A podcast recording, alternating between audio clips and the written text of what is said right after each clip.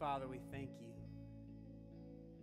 that we do not have a hope that is built on a concept or a hope that is built in something temporary that fades and spoils. But our hope is established in heaven. Our hope is the living God who has defeated death itself. Our hope is grounded in all eternity because of what you've accomplished already in history. It is steadfast, it is sure. But Lord, I pray that while we can know that in our heads and we can speak it with our mouths, I, it's meant to change our lives. And the thing we just sang was freedom, freedom, freedom that only comes from you. And so, Lord, I, I just want to start off myself and just saying, Lord, I, I lay down the things bef- that keep me from fully living all that you have for me. I lay down my pride before you today. I, I lay down my selfishness. I lay down all the times that I want to be first instead of you. I lay down my hurt. I lay down the ways that I've been hurt. I lay down my bitterness, my wounds, my trauma. The days that I feel depressed and down, I lay that down. And instead, I'm yours, Lord. And God, I pray that as a church, we do just that. As we open our hearts and our lives to hear your word and knowing that you are the living God who is speaking and working and liberating and shame breaking all around us. And so we invite you to come do what only you can do. And we thank you for what you're already doing and what you've promised. In Jesus' mighty name, and everybody said, Amen. Amen. You may have a seat have a seat. But that doesn't mean worship's done, right? But we're just transitioning now into opening up God's word together in order to hear from Him uh, and allow Him to shift and change our hearts. You know, we've a week and a half ago began this season called Lent. If you've been in church for a long time, that's an old word to you. If you're new, like what in the world does that mean? And see, Lent is a Latin word for lengthen because it's a period, it's a 40 day period in the church calendar where we are anticipating the remembering what Jesus did for us on Good Friday and celebrating what he did for us at Easter, rising from the dead. But it comes during a time of year when the days are lengthening, when winter is slowly becoming spring. I know I need an amen on that. Yes. And all of this is a special time of the year because we set apart intentional time and space to become more aware of God's presence with us all the time and His new life working in us all the time.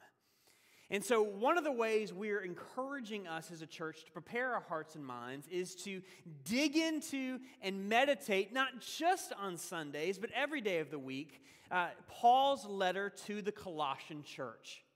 And we're calling this whole series Christ in You because, in one shape, form, or fashion, that is the theme that Paul keeps coming back to over and over and over again is making sure we understand what it means that Christ is in you. And like I said, this is a letter. And the recipient of that letter from Paul, Paul's in prison, most likely in Rome, but the recipient of that letter was a new church community in this ancient city of Colossae. And God was changing lives there. Paul didn't know them personally, but he heard from his dear friend Epaphras that God was bearing amazing fruit, is the word he uses in the midst of this community. One example, you know, Jesus says that the world will know that we belong to him by our love that we have for one another. What Paul says right from the beginning, is, says, I thank God because I see your love in the Spirit. It's evident that what God's doing is a work of Him. And while their faith is genuine, it is new. So Paul is equally concerned, though, because he knows that the city of Colossae is not exactly an easy place to grow as a follower of Jesus. And if you remember, we talked a little bit about this last week, but I want to review anyway. Because in the midst of Colossian world, in that culture, there were really two sets of dominant voices that could cause this church to get distracted from the pure gospel of Jesus and start chasing other things instead, which could be dangerous and stunt their growth. And we remember last week, if you, if you were part of that, last week we laid out that the first voice was what we call the Greek voice. And the essence of their message was ah, Jesus is not enough. Or I'm sorry, Jesus is not unique. I've already given up the second one. Jesus is not unique. You remember, Colossae is a very spiritual, religious place. And they had many persuasive, polished, professional personalities coming through that town with the hottest philosophies and, and trying to gain more followers. And because they were gaining followers and they're just kind of chasing the newest fad, Jesus was starting to become yesterday's news. And he's really just another spiritual teacher who had great ideas. But he's one among many ways to the divine, so to speak. Does any of that sound familiar in our own culture? Yeah, he's not unique, was their, their message.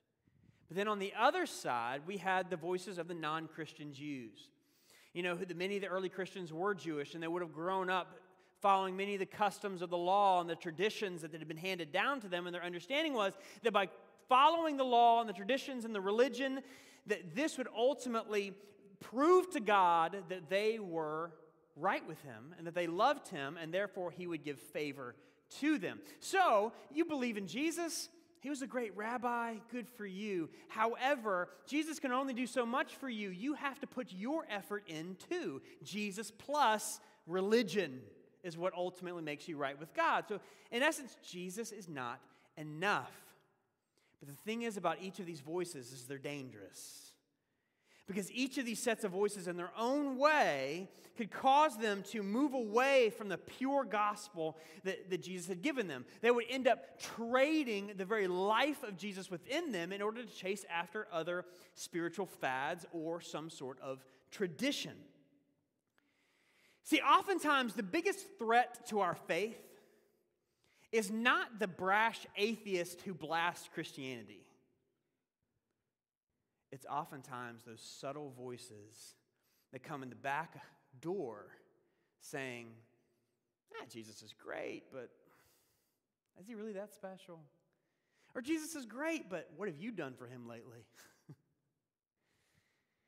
But these very voices can be the ones that cause us to move away from the very power of God made available to us and compromise the pure gospel that God has given us. But Paul says, Whoa, whoa, whoa. I've experienced that life of Jesus within me, and I, don't, I, I want nothing less for you. And do you know that's exactly what God wants for you too? He wants you to know his life his shame breaking resurrection power of Jesus within your life. But that only comes through the pure gospel, only comes through Jesus. And so he's going to lay that out for us here. And what's interesting is that even with chains on his wrists, even though his body is bound, Paul is going to give us these words of life. And, and the description he's going to give us is one, one of the most glorious, stunning, theologically rich, soul shaking descriptions of Jesus that we have in the New Testament. And then we find that right here in Colossians chapter 1, verses 15 to 23. So turn there with me. If you have your own Bibles, turn there with me. You can also follow on the screen. But one thing I do want to make clear um, that as we're reading through this, don't just read to try to understand what Paul is saying. If you can, try to also hear how he would have said it. In other words, realize that a living person wrote this. These aren't just words on a page. But try to imagine the moment of worship and emotion that he must have felt as he was writing this. Sound good? You guys ready? All right. Colossians chapter 1, verse 15. He, Christ, is the image of the invisible God, the firstborn of all creation. For by him all things were created in heaven and on earth, visible and invisible, whether thrones or dominions or rulers or authorities. All things were created through him and for him. And he is before all things. And in him, all things hold together. And he is the head of the body, the church. And he's the beginning of the firstborn from the dead, that in everything he might be preeminent. For in him all the fullness of God was pleased to dwell, and through him to reconcile to himself all things, whether on earth or in heaven, making peace by the blood of his cross. And you, who once were alienated and hostile in mind, doing evil deeds, he is now reconciled in his body of flesh by his death in order to present you holy and blameless and above reproach before him. If indeed you continue in the faith, stable, steadfast, not shifting from the hope of the gospel that you heard, which has been proclaimed in all creation under heaven, and of which I, Paul, became a minister. That's a lot, but pray with me and then we'll dive in. Father, yeah, let me say that again. Father, open my heart, open my mind, transform my life. In Jesus' name the name above every name. Amen. Now, if this was the first time that you read this passage, and you're feeling a bit blown back by the magnitude of it, that's actually okay. all creation, all things preeminent, right? Like, if, if you're not even sure what we just read, and, and you're feeling a bit overwhelmed by it all, believe it or not, you're actually on track. Because the goal of this passage is not to present another philosophical idea for debate. The point that Paul is trying to do is evoke worship within us. Because he knows that Christ is like the radiance of the sun compared to the weak desk lamps of human religion and philosophy. And he's not trying to debate as if they're parallel, he's trying to exalt above everything. See, in response to all the voices that claim that Jesus was not unique, what does he say here? First, when we see Jesus, we see the true God and supreme Lord over all creation. If you want to know what first century worship songs might have been like, we actually just read one. Because verses 15 to 20 here are called a hymn. And whether Paul wrote it or somebody else, it was believed that most in the first century would have sung or somehow prayed or proclaimed this exact statement that we just read. And again, that gets at the point. Paul is not bringing this up. He's not trying to debate the, all the voices as if they're parallel. He's saying, oh, I'm trying to evoke worship right from the get go. And sometimes when we begin to get overwhelmed by all the voices in the world around us, that's the exact place we should start. It's worship. Worship. And as he begins to worship, he proclaims just who Jesus Christ is. And I want us to unpack that because these are theologically rich, dense. And so I need you to lean in and get a bit with me today because I don't want you to miss a piece of this. But first, in a society where the people worshiped many images and idols of other gods, Paul says, We worship the one and only image of the invisible God. Now, what in the world does that mean? Well, let's pretend that God is hidden behind this well illuminated wall here.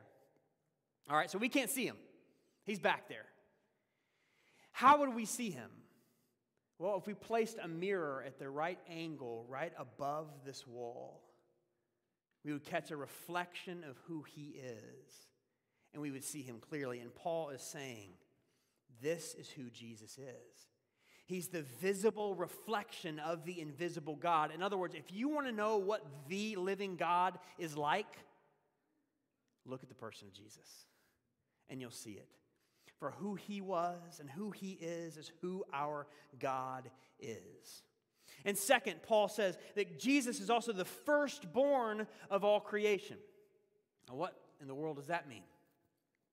Does that mean that Jesus was born? Does that mean that there was a time somewhere in history past that Jesus wasn't? And this is what many Jehovah's Witnesses or Mormons would claim to be true. But to make such a statement takes Paul's words dangerously out of their literary and historical context. Because within this passage alone, we see that after Paul says he's the firstborn of all creation, he says, and this is the same one who is before all things, and all things come through him. So, do you know what Paul's saying here? He's saying that Christ is the supreme creator as well. Therefore, he is co equal with God. He always has been. But that's the literary context. He said, historically, though, you got to understand what firstborn meant to the first century hearers. And the firstborn in any family was also the what? The main heir.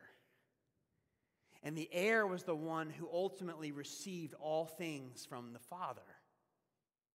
And so, what this is saying is not that Jesus was born, that, that he is the one to whom all things go of all creation. And that's confirmed elsewhere in the New Testament. Places like Hebrews chapter 1 describes this reality and celebrates Christ as the heir of all things. You hear that? Heir, firstborn, through whom also God created the world. He's the radiance of the glory of God and the exact imprint or image of his nature. And so, after Paul lays out he's the image of God, he's the firstborn of all creation, at this point, it's like he takes things out to this cosmic level. And, and his hymn continues. He says, This Christ is also the one through whom and by whom all things are created. Not only on earth, things you see, but across the invisible spiritual realms of heaven and every single power in between. Know, imagine if you were constructing a house. We have to get different people to fulfill the different roles from start to finish. We have architects, we have builders, we have maintenance, but all of that, different people. But do we realize when we look at the universe and we look at all creation, heaven and earth, Christ is everything. He is the first. Before him, all things. He is preeminent, which means he ranks above it all. He is the middle. All things hold together in him, and he is the last as the heir, the firstborn. All things were created for him. Theologian Abraham Kuyper exclaimed it this way He says, There is not a square inch in the whole domain of our human existence over which Christ, who is sovereign over all, does not cry, Mine. And this means that if you want to know the meaning behind everything, start with Jesus, start with Christ. Are you getting this? Because when this begins to sink into our hearts and minds, do we realize how all of a sudden the world and our perspective of what is going on in the world around us begins to change as well? Do we realize how everything, all the worries and the anxieties and the things that we wish we could control, we realize, oh my goodness, this is my God. This is my God. And see, the, the reason why he's laying out the primacy or the, or the, the preeminence, the word he uses, or the glory of Christ, is because it's supposed to blow our minds. In order to reveal how ridiculous it is to compare him to anyone or anything else. Try telling Paul, Jesus isn't unique. He's like, yeah, okay. Because ultimately, he's, he's saying, Whoa, I realize, man, there's no one in the world ever like him. But Paul also realizes how ridiculous we have been. He has been. All human beings have been. Because as he says in Romans 1, all people have exchanged the glory of the immortal God to worship images resembling mortal man and other created things instead of the Creator. Come on, you know that's true. The ways that as human beings, instead of proclaiming, instead of Christ remaining first in our lives, we chase after celebra- celebrities, you know, leaders, stuff, money. But why in the world would we chase after things lesser than the Creator Himself? And the best answer I see in Scripture is because we actually want to be first instead of Him. You know, we were created, first chapter of the Bible says we were created to image God. In other words, we weren't made to live for whatever I want, but we were made, made to really discover ourselves in humble, loving submission to what God wants for us. But even the word submission, for some people, goes, oh, I don't know if I like that word to God. Because there's something in every human heart, including mine, that says, I, would rather be in control of my own life, thank you. But imagine that you founded a company and you were crazy enough to hire me to work for you. And within this role, I decided, you know what? I'm going to do my job as if this company were mine. I'm going to do my job in whatever way serves me instead of the company itself. You would say, oh, that's a gross injustice against you, the founder of that company. But yet, this is exactly how we've treated the founder of all things. Colossians 1:21 says that we've become alienated and hostile in mind. That as a society we, we've rejected Christ and placed ourselves on the throne instead. Or sometimes the way that we place ourselves on the throne is a bit more subtle. And that we may not reject Christ, but we will pull him down and we'll place him on a buffet of all the different spiritual options and choices that we have, and we'll pick and choose what we want from him. In other words, instead of seeking to submit our lives to the one who formed us, we form a weak, tame version of Christ who serves us instead. That we decide we're going to make all of His creation here to ultimately gratify us. And this is really the dominant view in our society is that, well, you have your truth, I have my truth, as long as the truth doesn't make me come down from my throne. And as this begins to work itself out in society, it's not just an individual problem, it becomes a society wide problem. And as Australian pastor Mark Sayers explains it, he said, as a society, we've got to a place where we want the kingdom, but without the king. We want his peace. We want his justice. We want his joy. We want his love, but we don't want him. We want everything except him. And but when we take everything except him, then as a society, we begin to exalt not him, but human nature. How great are we? And we begin to build monuments and achievements to ourselves, much like the Tower of Babel in Genesis 11. And we talk about justice, and we talk about peace, and we talk about love, but it's all disconnected from the very one who knows what all those things are. And as a result of that, we end up with a counterfeit kingdom, not the real one.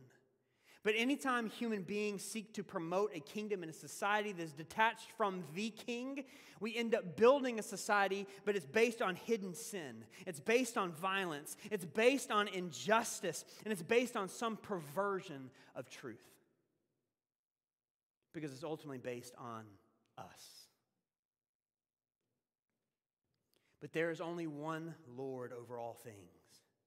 Therefore, there is only one just response to give him. And that's to step down off my throne and worship him with all I am. But when I look at this, if you feel a bit sobered, well, so do I.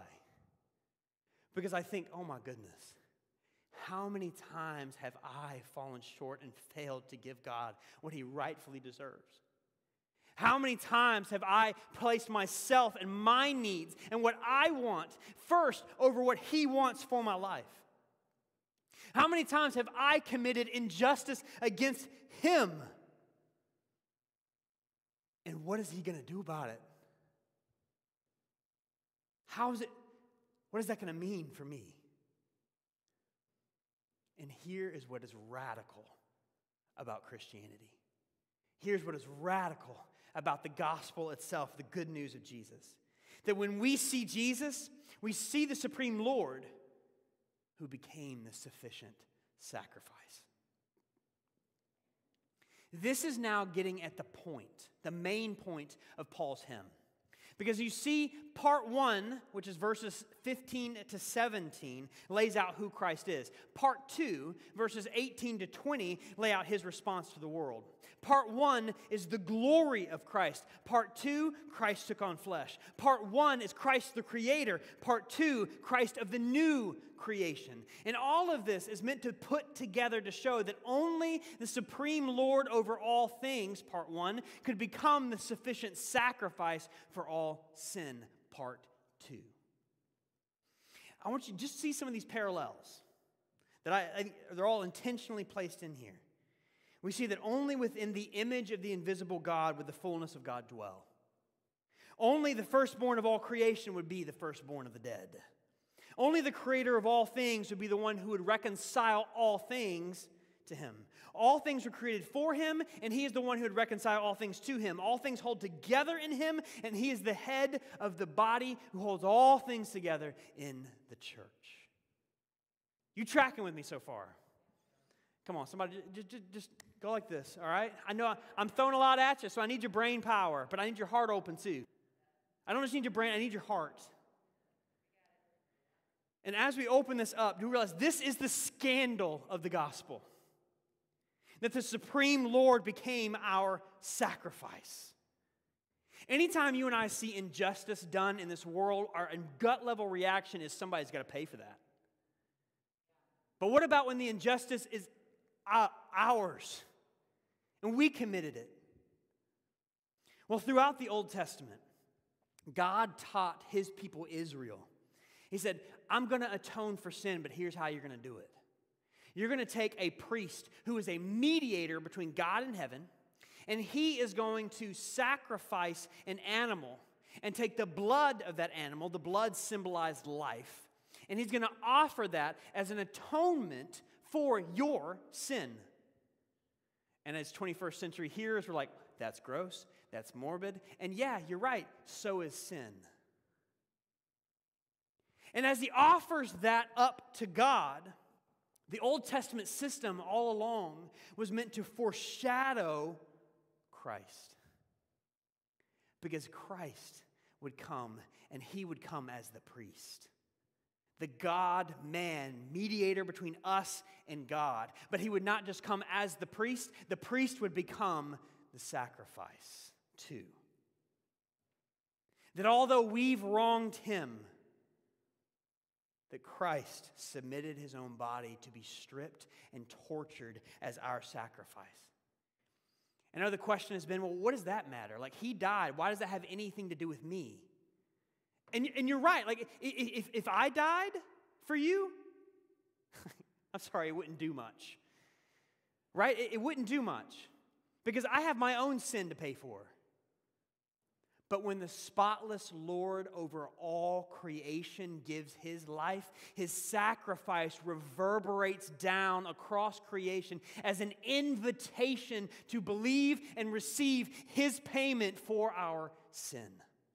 And when he, though he died, he went down into the grave. And though he, the, the, the enemy of God thought that he had won, he broke through that grave, making a new way, robbing death and sin of its power and breaking open a new way of life for all who would believe and follow him. And folks, this is what I want you to get. If Christ is the image of the invisible God, do we not see that the God of all things loves you this much?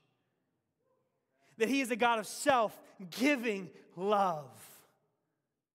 Love. And this is the great news of the gospel that His sacrifice and His resurrection is enough. Everybody say enough. But sometimes, as, even as Christians, we assume something less than. We assume, uh, you know, Jesus died for me, so I'm forgiven which kind of gets me in the door with God. But after that, I gotta like I, I, gotta I gotta keep going. I gotta keep working in order to get the real favor of God. Now, for example, Roman Catholicism, it's often taught that well, Jesus died to save you from hell, But depending on how you live after that, determines whether you end up in tier one, heaven, or tier two, purgatory. But man, purgatory is nowhere in the Bible. Nowhere. And this theology, though, even more importantly, assumes that Jesus needs our good works to fully seal the deal. But he's enough. And it's even taught in Protestant churches like ours and others at times, un- unintentionally, that yeah, Jesus forgives you. But as long as you obey certain rules, as long as you, you keep being a good little boy or girl, or as long as you chase after certain experiences, well, that determines whether or not you're a tier one Christian or not. And we, all of this, though, is moving away from the pure gospel of Jesus that He is enough. And it's a necessary human striving for something that has already been won in Christ. But I notice that when we move away from the pure gospel, anytime Christians move away from the pure gospel, we become a, a culture marked more by guilt than gratitude, more by comparison than love, more by pride than grace. But if you want to know if we've truly grounded ourselves in the gospel, then you're going to see the gratitude, the love, and the grace of God alive and working through this community. An encouraging thing to me is I see it, which is evidence to me of the ways that God has born this church, this community within His grace, within His gospel. But man, it's something that we have to remind ourselves of daily. Not because we have to earn it, but because I forget it. The voices of the culture make me think that it's not enough. But Paul announces, You were once alienated, but he is now reconciled, past tense, in his body of flesh. Jesus' own words when he died, It is finished. The Supreme Lord became the sufficient sacrifice. And all of this means that for, for all who hope in Jesus, that he has begun a new creation work in you. The, all, the Supreme Creator has begun a new creation in you. That in his death and resurrection, he has brought about a new humanity rooted in him called the church. Called the church. And Paul says, now you're starting to get the point of all this. Because it was never meant to be about religion. It was ultimately meant to be about a relationship with your Creator, which is exactly what the word reconciliation means. But he did all of this, he says, so that he may eventually present you as holy and blameless and above reproach before him. That Christ did not save you so that he can make your life as smooth and easy and happy as possible. He says that I'm doing this that I might work out my very nature within you. But note, he did not say he saved you so that you may work out his nature in you that he may present you holy and blameless. Okay, so what's my job then, Jesus? Paul says, Our role is to cling to him through all seasons as he does his work in us. Verse 23 Continue in the faith, stable and steadfast, not shifting from the hope of the pure gospel that you heard. This means the best question you can ask yourself today is not, Am I perfect? but who do, or what do I trust? Who or what do I trust? I've spent so much energy trying to change myself. I've spent so much time condemning myself because I'm not measuring up, I'm not doing enough. But Jesus says that was never your job. Your job is to come to me. You come to me even when you're weary, you're burdened, you're over, overburdened and overwhelmed, and I will give you rest. That when you feel like the, the, the troubles and the voices of this world are too loud, lift up your eyes and worship. When the shame from your sin makes you want to isolate, come back to my love. And as a matter of fact, realize you've got a community around you that loves you too. When you want to quit and give up, take one more step, trusting that His strength will meet you there. For the same Christ who redeemed us with his body is the same one who holds all things together. So our role is to keep walking the way of the cross, saying, Not yours, Not my will, but yours, as we step off of our throne and discover his life within us. Because as we decrease, what is it, the promise? He increases. He increases. So rest in this. The one supreme Lord over all creation became the one sufficient sacrifice for all sin, so all who hope in him may be one with him for all time.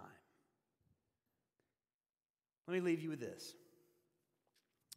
Right after Christmas, my family and I decided to get our first pet a kitten named Zoe. My wife and kids love this cat. They love this cat. But as a kitten, this cat is feisty and she plays with her claws out most of the time. So at least once a day, the cat scales my leg with its claws or bites my foot. And I don't always have kind words for it. But like I said, the rest of my family loves this cat, especially my six year old daughter, Hadley. And one day I noticed on Hadley's face was a scratch going right down, right down her cheek. And then I looked at her arms and she had nicks all across her arms. I said, Babe, like, is this from the cat? Yes. Well, baby, like, notice when she's feisty, just leave her alone. But after I said that, I realized she already knew that.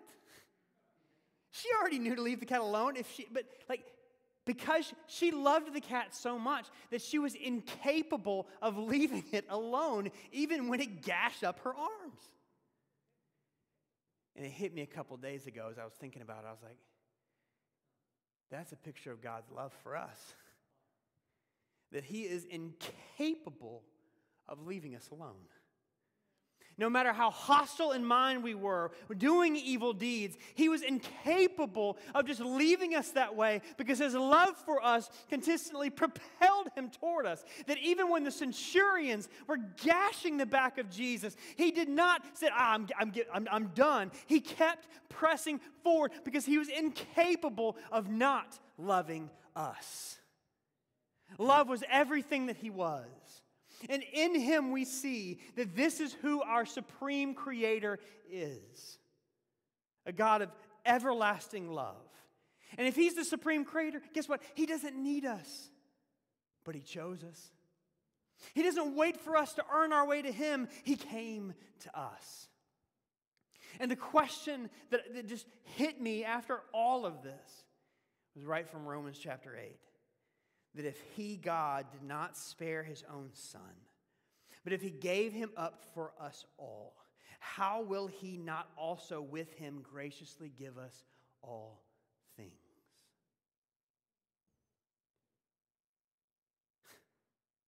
Do you realize that his resurrection power is already in you? Do you realize that he already sees you and he loves you and he's already provided for you, even though you may not see it yet? Do you realize that this God who gave everything for you, if He's willing to give everything, He's not going to stop short of something He knows you need? He's the God of all things. And this is our God. And last week, I encouraged you guys, as, as an application of last week's sermon, to go through Colossians 1 and write down who you are in Christ. This week, I encourage you, pick out that same piece of paper, go through Colossians 1, and write down who Christ is. And as you write it, write it slowly. Pause, pray, and allow that just become a moment of worship between you and God. The one supreme Lord over all creation, became the one sufficient sacrifice for all sin, so all who hope in him may be one with him for all time. Church, let's stand up and pray. Lord, we get to celebrate this for all time. we get to celebrate this for all time. But Lord, I, I, I just want to say, after a message like this, if there's anyone in here, God, who's burdened with guilt, I pray that you will wash them in your grace. If there's anyone in here who's so busy comparing themselves or trying to live up to some standard in their own strength, God, I pray that you will show them the love of Christ and they will encounter the love that, that, that accepts them and loves them and then, then works through them. God, I also pray that if there's anyone in here who, man, they're struggling with pride and seeing themselves or placing themselves in that first seat, Lord, that you give us the grace to step down from our thrones and to then surrender and submit all of ourselves to you, knowing that, as Jesus said, that all who belong to him, his goal is that they would experience his fullness of joy. Not just now, for all eternity. We love you. We praise you. And we pray that you allow this by your Spirit to sink into our hearts and our minds and transform who we are. In Jesus' mighty name, and everybody said, Amen. Amen.